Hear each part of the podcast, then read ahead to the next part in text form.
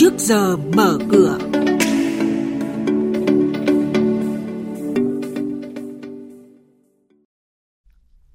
Thưa quý vị và các bạn, năm 2019 thu hút FDI đạt hơn 38 tỷ đô la Mỹ, vi phạm hành chính về tiền tệ và ngân hàng, Grab bị phạt 120 triệu đồng.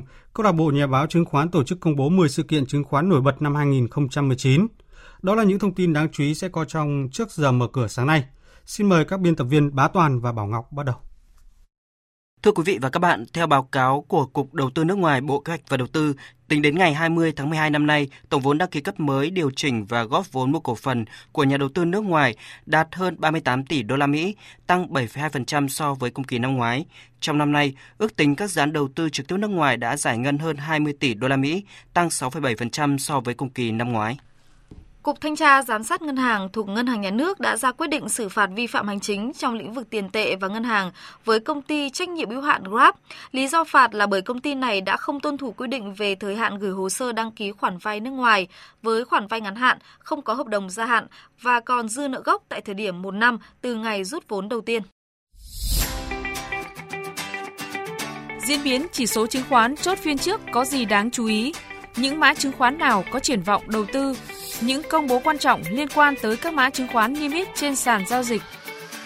Chuyên mục Trước giờ mở cửa phát sóng lúc 8 giờ 10 phút trong thời sự đồng hành sáng từ thứ hai đến thứ sáu hàng tuần trên kênh thời sự VOV1 sẽ cập nhật những thông tin này. Trước giờ mở cửa trên kênh thời sự VOV1, thông tin thị trường tài chính, chứng khoán tin cậy, kịp thời, hữu ích.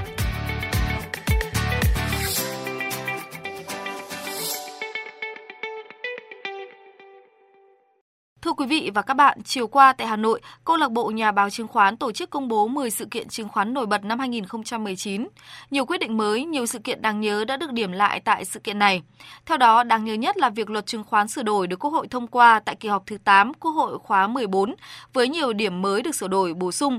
Luật mới đã nâng điều kiện trở thành công ty đại chúng từ mức vốn điều lệ 10 tỷ đồng lên 30 tỷ đồng, sửa đổi bổ sung điều kiện về cơ cấu cổ đông, Luật mới cũng đồng thời làm mới quy định về chào bán chứng khoán ra công chúng nhằm kiểm soát tốt hơn chất lượng doanh nghiệp lên sàn chứng khoán, qua đó giảm thiểu rủi ro cho nhà đầu tư. Vina Capital dự báo VN Index sẽ tăng trưởng 10 đến 15% trong năm 2020.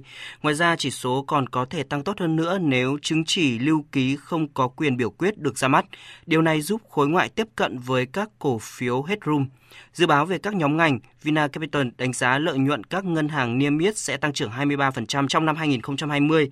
Với ngành bán lẻ, tăng trưởng lợi nhuận năm 2020 tiếp tục được thúc đẩy bởi sự xuất hiện của tầng lớp trung lưu ở Việt Nam và sự dịch chuyển của các cửa hàng bán lẻ nhỏ sang các chuỗi quy mô lớn.